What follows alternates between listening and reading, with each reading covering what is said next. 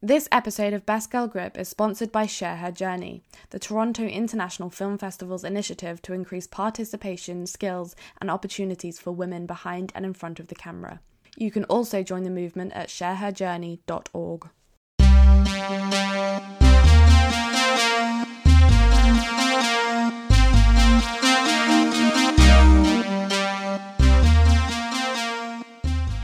Hello and welcome to Best Girl Grip the podcast that celebrates the women behind the scenes of the British film industry. I'm your host, Nicole Davis.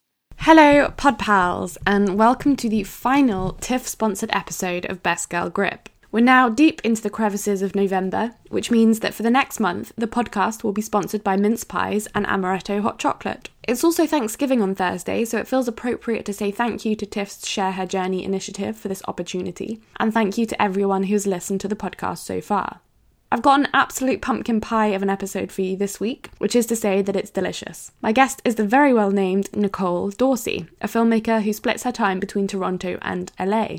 Her work has screened internationally, and her debut feature film Black Conflux, a haunting exploration of womanhood, isolation, and toxic masculinity set in 1980s Newfoundland, premiered at this year's TIFF. She has several short films to her name, including Arlo Alone, which was a Vimeo staff pick, and she also makes commercials for clients like Nike, Red Bull, and Nestle.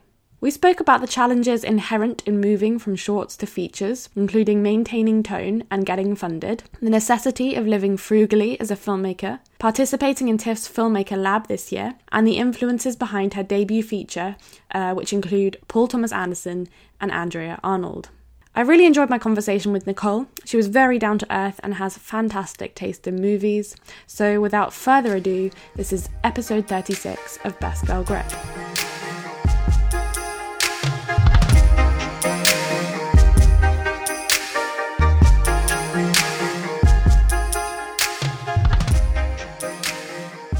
I went to Ryerson University and I was there for four years doing their film production program so that I guess that kind of kicked it off. Yeah. And when I I guess I was in first year or so, I thought, well, I should probably get a job. Um, so I worked at like the DVD department at uh, HMV, um, which I spent all my money just buying like Criterion Collection.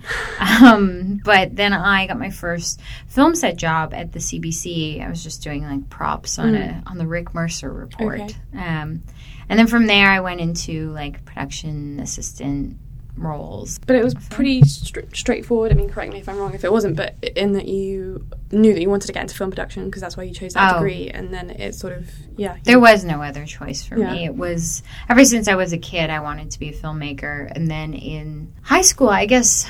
Um, there was like a tech class that I took, but otherwise, I spent all my time in the theater, writing plays, directing plays, designing the lighting, kind of taking over the space, I guess.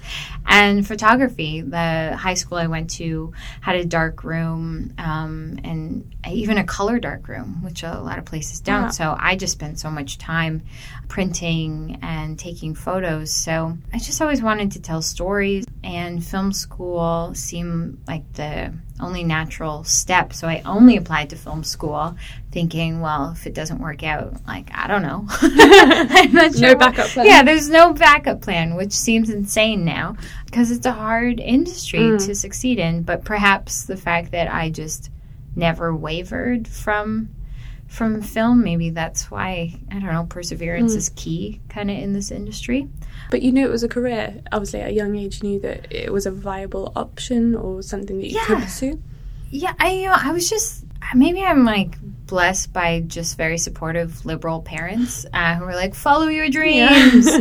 but really no i don't think i had any idea how on earth one accomplishes that you know, I grew up in, uh, you know, suburban Burlington. There wasn't much access to, there's no like Cinematheque or something for you to go and see different kinds of films. For me, I'm like, oh yeah, there's Kathryn Bigelow. it's kind of my only reference of a woman directing at right. that time. So, yeah, when I graduated film school, I felt so full of passion to create, but then no understanding of how one actually achieves that. Mm. Like, where do you get money from? How do you have this as a job where you can make a living. None of it seemed possible. And thus, I was definitely pretty depressed and uh, thinking, oh, you know, I, I guess I'll have to have a career doing another role in film. So that's why I like worked in casting a little mm. bit. I was an assistant. I became a script supervisor on TV for a couple of years and thought, okay, in between contracts, I'll make films. So I kept making short film after, I think I'm up to 12 short films wow, at this okay. point. I mean, some of them are very tiny, you know. Um, How are you funding those? Well, only a few of them cost money, but a lot of the time it was I, I shot them, I edited them, I corralled friends. I have a series of three films that I made with people close in my life. It was just me and them mm-hmm. making it. The first one was with uh, one of my best friends and collaborators, Sophia Bonsoff. We made a film called Star Princess. We were already traveling to LA to have a little trip, and mm-hmm. so I wrote a story around that, and we filmed it. The second one was with my partner. Him and I were driving across the states and so I wrote a little story and we filmed that. And the last one was with my dad who was oh, wow. visiting me. So they're like three very personal things. It cost no money. I already owned a camera. Okay. And they're super lo fi mm. um, with very simplistic stories. Um, it's not like I went around getting permits. Yeah. I mean, we got away with I shot on the plane. I shot. yeah, it was crazy. So there's those. And then the like Arlo Alone, one of the last ones I did, uh, we got Bravo Fact, which is through Bell. Okay. And the editing you learned in film production, your degree, or that was self taught? A little bit of both. I got a base mm. in film school, and actually, we shot in film school on like 16 mil and hand cut. So that was really where I got my base for editing, mm. which I think is invaluable. I know it is a little insane to hand cut your films, but uh, so valuable in understanding from like, you know, a tactile perspective of yeah. how editing works. Do you think it's informed the kind of director you are? Oh, 100%. I'm in film school, you know, you're broke. Film costs money. You're thinking, I'm only going to buy two rolls of film, so let me like do pre-production so intensely, storyboard this out, get all my shots in order, uh, so you can be economic with the film stock you have, and also you don't want to hand cut like a bazillion takes. So yeah, I think for me, pre-production is a huge part of my process um, where I spend a lot of time because it just gives me freedom on the day. Mm. To be able to explore, because I already I don't waste time figuring out even what I'm doing to start off with. I can get that done and then explore and have fun and be open creatively so yeah. And so you're script supervising doing other odd jobs and making shorts. When do you start developing black conflux? Well i actually came up with the idea back in 2010 so that was only a year out of film school. I went to newfoundland and i was in search of maybe a true crime story and i heard about these hitchhiking crimes that had happened in the 80s. Mm. But yeah, it just started percolating at that point. And then I went back in 2014 I shot a short film. Which was a little bit of the precursor. I mean, the character was still developing. I wasn't fully there yet, but I made that short film there. And then I wrote the draft. I think I finished the draft one at the end of 2015. And uh, then rewrote it and rewrote it many times. and we got funding I guess in 2017, end okay. of 2017. And did you have someone that you were like working with on drafts that you could say, you know, is this were they giving feedback? Not in the beginning. In the beginning, it was you know I was flying solo, and then I started working with a story editor, um, Miriam Rafla, who's incredible. So I had a pretty solid draft. I'd done a major rewrite on uh, Jackie, the the one character, and then I felt like, okay, now this is really in a place to take it out. And Miriam was incredible to speak with, and I showed it to a couple other people and authors. And yeah, I just, you know, they were all really good at first understanding what I was trying to accomplish and then giving notes, which is the best kind of notes yeah. to receive. No one wants a co writerly note where they're just trying to morph it into their own voice. So I had really good mm. people mm. around me. And what were you trying to accomplish with this film? I mean, it morphed over time. I think it started as this I more a story about fate and coincidence and coming of age and identity. Um, but then that concept of identity is what really grew and how our identities are shaped and whether how much are they informed by the culture uh, around us, the media around us, all of that, and sort of these standards of masculinity and femininity and what it, I guess the pressures to fit within a very rigid system um, of identity. And concepts of loneliness and isolation also came into that. So it really blossomed as I discovered who these people were. And can you talk a bit about the, the pre production process, getting it financed and then preparing to shoot, and what that experience was like? Yeah, yeah, it was tough. it was tough. We, my uh, my one producer, uh, Michael, uh, who him and I met pretty early on in the process. He's from Montreal, so we were able to go through the telefilm office in Quebec, mm-hmm. and they were first in. They believe in him. Subsequently, I guess they believed in me and uh, from there, we went to the NLFDC in Newfoundland because uh, that's where we shot, and they came in as well to support the project, and then eventually the Rocket Fund. Mm-hmm. So we began, I went out um, many months in advance to Newfoundland to start casting for locals, um, to start that process early, and also start scouting for locations because I knew that, I knew that was going to be obviously we're doing a period piece yeah. in the 1980s so that's a big factor to really secure locations and to work within our budget. It was helpful to find spots that also you know kind of fit the Still aesthetic yeah, of the oh, film yeah. you know haven't really changed since uh, the 70s and 80s so i went out several months for that and then i went back to la and uh, worked from there.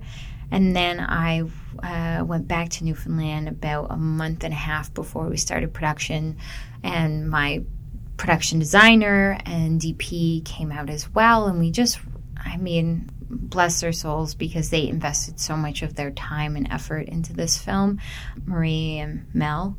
And it really showed. Mm. Um, we needed that for, for a budget uh, point as well. People really went above and beyond to make it happen.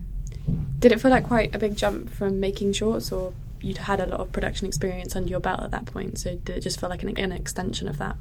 Definitely an extension. But I think the biggest part that I tried to be as conscious of as possible is pacing and maintaining tone. Because I had obviously done shorts and I've done a bunch of commercials as well. I'm used to being on set. I'm used to working, well, especially in commercials, working with larger crews. But I have not maintained a tone for you know, an hour mm. and 40 minutes.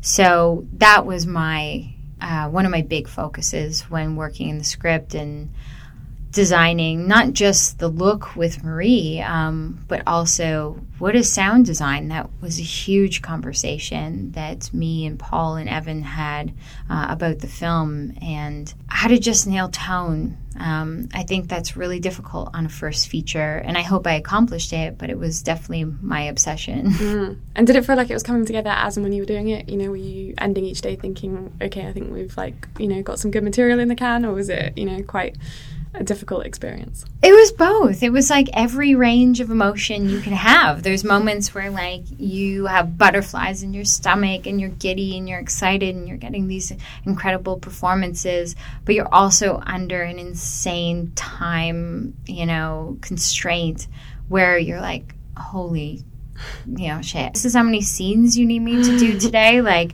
and I can't do overtime because Ella's of this age, and so I don't have that ability, and I don't want to make sacrifices creatively. So you're under the gun, and it's insane, and it's like you're running a marathon. So you know. It, it was funny. I think everyone was surprised when they saw me at the wrap party. They're like, "That's what you look like? You're not like this like greasy, tired creature," which made me laugh so yeah, it's just every emotion you can imagine. But I think that rush, like the adrenaline, I think filmmakers and directors are like masochists in a way. It's so difficult and so much stress and pressure, but you love it. Mm. Like there's you're just feeding off of it at the same time. You know, and we all come home and have a beer together as well. I lived uh, well, we shot. I lived with the DP and production designer. Okay, so yeah, yeah. like a close knit family. Oh yeah, it was incredible. We were like, uh, yeah, very much a family where we come home, debrief, have a mm. beer, and then start the madness again the next day. And you mentioned that you work on commercials as well. So working across all those different disciplines, is that sort of, you know, by design for, you know, because you can go off and shoot a commercial for a month and get some money and then come back and work on a feature? Is yeah, is that how you see it? I, I mean, that's how it worked worked out. Uh, is definitely like a blessing to have come along because I make a living and I'm able to go and do these commercials. And, you know, I'm not an insanely huge commercial director by any means. Um, so I do have the time and luxury to be able to write my own stuff and keep pursuing long form. But yeah, I, I guess I kind of fell into commercials. M- maybe I was like a snotty, artsy filmmaker before and was like, yeah, I'd never do ads. never sell out. Yeah, never, never. And then, I, you know, I struggled to make a living for so long and, and, wasn't directing. So, well, besides shorts I was making, obviously, mm. but uh, it allowed me to keep flexing that muscle and and be able to make a living at it. So, it really has been a blessing. Was there any point during that struggle that you felt like you know it wasn't to happen for you? Oh, all the time. I yeah. mean, it still feels like that sometimes. Like, how, how, do you how do you stay motivated to kind of keep yeah keep uh, grinding on? One thing is I have no plan B. I'm so deep into it now. like there's I literally have no other thing on my resume besides film related things. So I'm kind of shit out of luck in that. But I think I've just always I don't know. I anytime I haven't been able to tell stories, I just get very down. It's something that's lived in me for since I was a kid. So I guess emotionally uh, and practically, I don't have any other option but to keep going. And you make it work, you know. I, uh, I mean, I have I have some things that are that have helped support me. I come from you know a middle class family and grew up in the suburbs, but I'm not from a rich family. I've, I've always supported myself. Yeah. Um, so you just kind of scrunch and, and, make do and hustle for whatever kind of contracts I could get. Um, or little jobs and I don't live a lavish life. That's the other thing is, you know, especially commercial payments, they can be nice little sums of money. Mm. Um, but I squirrel them away. Yeah, yeah, yeah. it's like it, yeah. yeah. I you know you make a little nest egg because also you don't know like okay am I gonna am I gonna book another spot in the next month or will it be four months mm. or six months? I have no idea. So I just don't. Uh, I don't keep a big overhead. I guess. And obviously, your debut is um, premiering here at TIFF, and mm-hmm. having been to university just around the corner, like, is that a big deal for you? Is that really exciting? Yeah, super exciting. It's like a homecoming. I don't think uh, my family had really seen my work, my extended family, and they all came out, which mm. was so incredible. And of course, my parents, they don't work in the industry. And uh, as much as you talk about what you do, it doesn't yeah, it doesn't hundred percent sink in. Yeah. So when you can be like, all right, here's what I've spent. Something tangible. Yeah, yeah. something tangible on a big screen. There's people here for them. It just kind of comes together. I even remember the first time I brought my dad to set. He, I had to tell him to stop taking pictures when we were rolling. it was very sweet. He was very supportive. But yeah, no, it very much felt like a homecoming to be back in my, you know, home city. And I haven't lived here for a few years now, and. uh and TIFF is such an amazing festival, and I'd been coming as a you know a, a film watcher for so many hmm. years, mm. so really special. And you're also here with the Filmmaker Lab. Can you talk a bit about that experience and what that has meant to you? Yeah, it's been the most busy time. um, it's incredible. It's so funny with the filmmakers lab. I don't know how many times I've been rejected. I really. Oh my god, so many. I think I was rejected so many times that I actually uh, hit that limit where you're not allowed to apply anymore because you've been rejected so many times. But uh, I was told I had a little bird tell me that I should apply this year. So I was like, okay, well, I guess I'll break the rule and apply again and it was great. It, it, was so incredible to be surrounded by, you know, I guess it was 20 of us, so 19 other filmmakers, and from all different parts of the world. Some people from Toronto, yes, but all different kinds of filmmakers mm. and styles and ambitions you know, being a director can be lonely because you're not around other directors that much. Mm-hmm. I do have a nice circle of director friends, but um, to be in that um, environment was incredible and to just hear experiences from other people, to have a bit of mentorship, I think having champions for you is like vital mm. in this industry. Yeah. I think it's very difficult to kind of go anywhere without somebody championing you. I mean, I've been in Toronto making films since I was like 18, being like, hello, anybody? I'm here. and for the most part, people like, yeah, cool, cool, cool. Uh, we don't see you. Yeah, so I faced a lot of rejection over the years. And so, yeah, you need that person that has some sort of position to be like, hey, you guys should have a look at her. She's not half bad and uh, it might be worthwhile. And then people start to take notice. Everyone needs that in every field. And, you know, at Toronto, I very much think Ravi, programmer, what has been my champion here at TIFF. And so at the lab, are you developing your like next project? Like, what's the mm-hmm. kind of the mm-hmm. format of you know the, the days? What you, what are you working on? Uh, we did a lot of talking mm. in the lab, and which was great. And uh, so I'm working on a couple of things. I'm writing a new feature that's uh, kind of has to do with the American prison system, and uh, and then a series that I'm developing with uh, Sophia Bansoff. Do you feel like it's smart though to have like different like formats in your back pocket?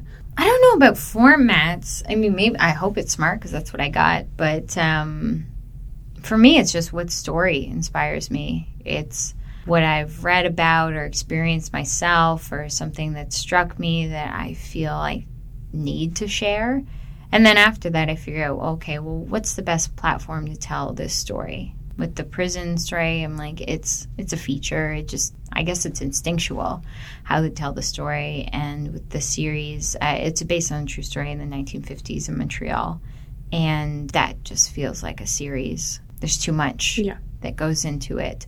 You know, big ensemble and um, many pieces over. It's like 50s and 70s and a little 80s. Mm. So it really runs the gamut. So series felt better. So I format and platform doesn't really matter to me for me, it's just all about the story. The story deserves, yeah. Yeah.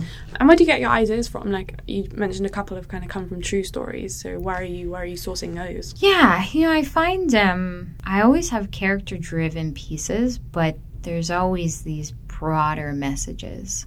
With the prison story, um, my friend has been in prison in Illinois since he was 23 and he's actually getting out next week oh, which wow. is incredible yeah. after eight years and his story really touched me. And, you know, seeing Ava DuVernay's The 13th and understanding more about the prison system, and then obviously how that just connects back to slavery um, and racism.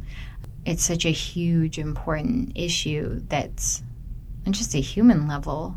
Like, it's something that needs to be talked about. And of course, there's been her documentary, and there's been other films I haven't seen it yet, but Clemency. Yeah, um, I've heard good things, and I just saw Just Mercy as well, which is yes, yeah, on similar. Yeah, so they're on my festival schedule to see.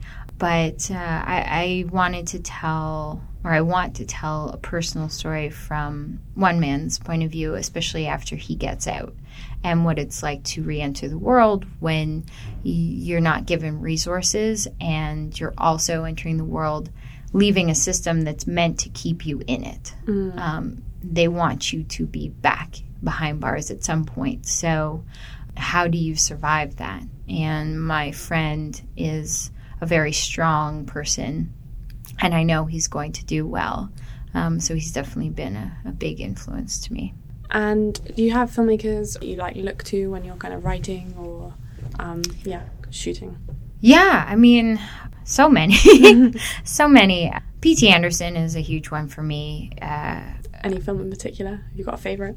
Well, Boogie Nights was the first film I ever saw of his uh, when I was too young to watch. I thought you were going to say first film first off, and I was like, whoa, how young were you? Yeah, I was too young to watch it, though. I had snuck down into the basement. My parents had rented it and told me I wasn't allowed to watch. So when they went to bed one night, I went down and I watched it. And uh, was blown away because obviously I saw images I'd never seen before in my young life. But there was, I, I was struck by it. And obviously, I watched it years later with, you know, a bit more of a mature mind. But just his his use of marrying, you know, the visuals with character development. I, I, I mean, there are many that can do it well, but he's just so visually dynamic but it completely supports the emotional arc of these mm. characters, and I, I, find it awe-inspiring. And I, yeah, because I do very character-driven stuff too. You know, I'm sure there's a little bit of Lynch in there, you know, bits and pieces.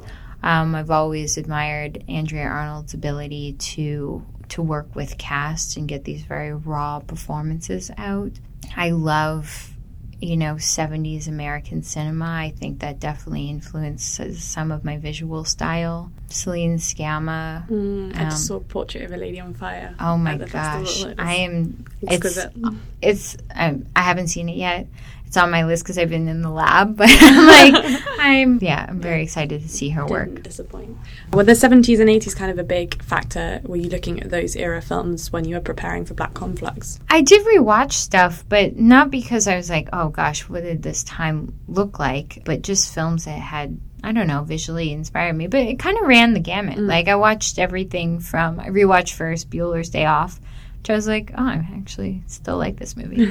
and I watched The Conversation. I watched Three Women. I watched The Long Goodbye. I watched Blowout. I watched, I even watched like Godard and I watched Taxi Driver. Obviously, mm. you can see some influences from that. I've watched Smooth Talk, which is definitely a big influence for Jackie's character and no one has yet pointed that out. I'm like, I feel like yeah, it's God, pretty great influence here. yeah, Smooth Talk was big. I made Ella watch uh, Smooth Talk as well. Yeah, and then I watched like Punch Drunk Love, Tom at the Farm. Um, yeah. It really yeah, yeah, went all over different. the place. Yeah. And then is that then informing your pre-production process? You're sitting down and you're kind of you're planning out what shots you want to do. Yeah, is that kind of how rigorous you are? Yeah, I'm obsessed with designing shots. yeah, and uh, Marie my DP was incredible, and we spent. I had a lot of ideas um, beforehand. I usually take my script and then I draw shots and little storyboards all mm. over it, and then her and I spent a lot of time. We watched a lot of movies together. That was a big part of the process. And, you know, taking lighting references and framing references and camera movements. And then came together. I brought her all my ideas of how to move the camera. And then she had hers. And then, you know, sometimes it'd be like, yeah, yours is better, mine's better, or let's do an amalgamation of both of them to really make it a collaboration. You mentioned earlier about how directing can sometimes be quite like a lonely um, task. What's what's it like when you then suddenly are like op- you open your project, which is something your baby that you've worked on for so long, into that kind of big collaborative pool of people that suddenly have ideas? Is that is that exciting for you, or is that you know do you struggle sometimes with like handing it over to other people? No, I think it's exciting if you've hired the right people. Mm. I think that's what it's all about. It's with Marie. I saw a short film yeah, because I can be quite obsessive about image, and um, I knew I wanted to find a DP that had a similar eye to mine. And when I saw the short film of Marie's, I was like, "Oh, this is it.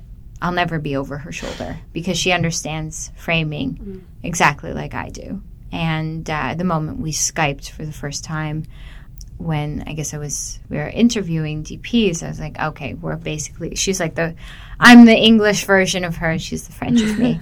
and then same with uh, Melanie, uh, our production designer. You know, she read the script and she put together a lookbook, and I opened it up and I was like, she understands the vision. So I think for me, it's about being as specific as possible about my vision, and when interviewing people, really painting a portrait for them so that they can embody that and take all their skills and resources and build upon that. I'm not, you know, I don't do their job.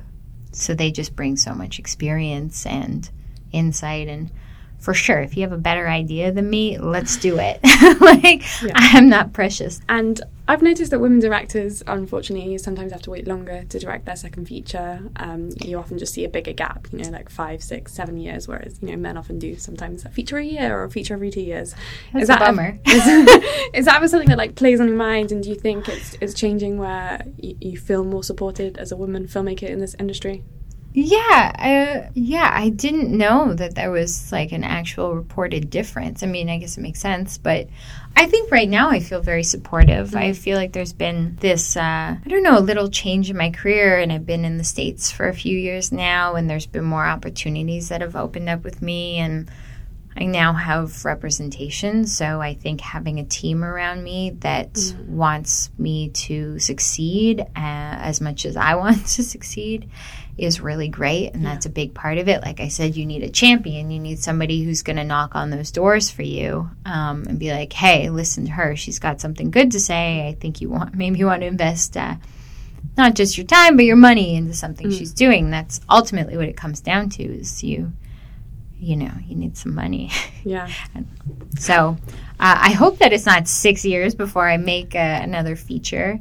I'll still i'll make something regardless. Mm. i've never I've never sat around and waited. It might be small. I might have to make a short or something, but uh, it'll happen one way or another.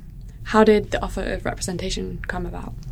Actually, came out of a short film. It's mm. crazy. I played this film festival with Arlo called Holly Shorts in LA, and they this thing played like two years ago.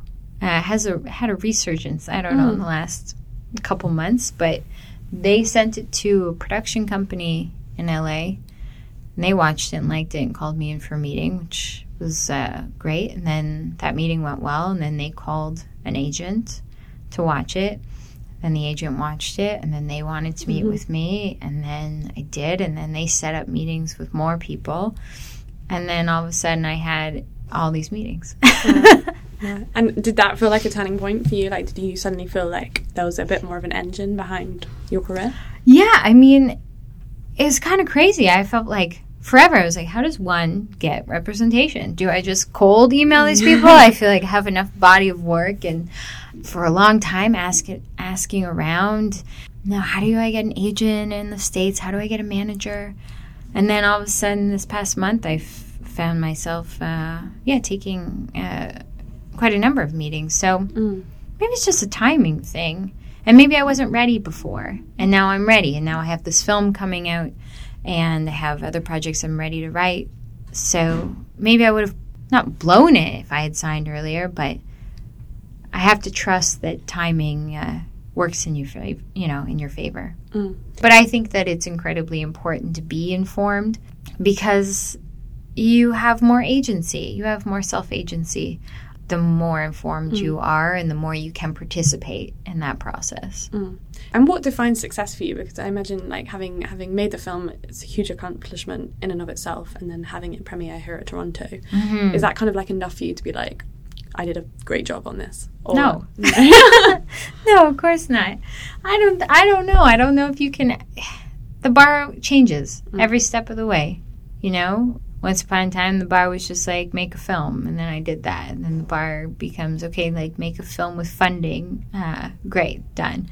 Then okay write a feature. You did it. Make the feature. Great. Premiere the feature. Great. Um, get representation. Great. And it's never enough. I try i try now to take like a breath and sit back and be like okay nicole like it's so painful getting to these steps. Like breathe, feel good, feel good, even if it's mm. for a day. Like, feel good before you're like, all right, where are we going next? Yeah. I don't know. I think the moment I'm like, I have succeeded. I hope I've retired. Like, mm. I hope that's right, right. the moment. Yeah. Um, because otherwise, it's kind of like, what's the point of keep going? You know? Yeah. It's almost that restlessness that, yeah, is the yeah. motivator. And do you like take time for yourself? Like because with this kind of freelance, the nature of the work that you do, it's yeah. probably quite easy to to really work very very hard and non-stop um, yeah. you have to sometimes be like no i need i need some time to live and do other things yeah because i realize your creativity suffers mm. you can't just pump it out 24 7 you know the, the times i've just the times i've wasted you know, spending all day staring at the computer screen, being like, right, brain, go, go, mm-hmm. come up with something interesting. When really, like, no, you should just go take a, you should go for a hike. You should go for a two hour hike because you'll do that and then write well for an hour afterwards instead of spending three hours and coming up with nothing. So I take that mentality more so with me. Or to have a weekend off. When you're freelance, there's no like punch out clock. So, yeah, I used to, you know, start in the morning, then I'd find, oh, it's midnight.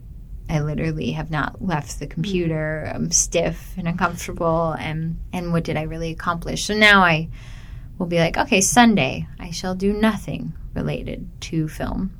But I always give the advice you need to have hobbies, but I really also need to take the advice uh, myself. yeah. Because I basically, I just like, I, I hike a lot. I live by Griffith Park, so awesome. I do that a lot. I swim and uh, I see friends, but other, I like, I'm always watching movies and TV. I just can't stop. Um, and I live right by the Los Feliz 3 theater. It's like $6 matinees. Oh my goodness. You yeah, can't stop going. I know, and they play like everything that A24 comes out with. So I'm just always there. Besides your film, is there another fil- female filmmaker here at the festival that you're excited to see their work? Oh gosh, I really need to dive in. But uh, yeah, Portrait of a Woman on Fire, Celine's film, I definitely want to see. I saw Rocks. Mm, yeah, um, yeah. What did you think? Incredible incredible performances. She, I actually was lucky enough. She came to do a talk at the filmmaker lab, oh, awesome. and just listening to her, the way she collaborated with the writers and the actors, and her process. Um, awe-inspiring. Mm-hmm. Um, she makes film. Well, at least that film is very different than I have made films in the past. So it was great to just hear another way of mm. doing mm. things. I saw Atlantics. Mm, um, I'm seeing that tomorrow you know, it, it kept me on until the end, and it was a really refreshing film with such deep, important issues. Then integrating this supernatural element that was still so grounded, it, w- it was very special. So, those are two I saw, and she actually came to to the lab to talk, which was great. Nicole, thank you so much. It's been amazing.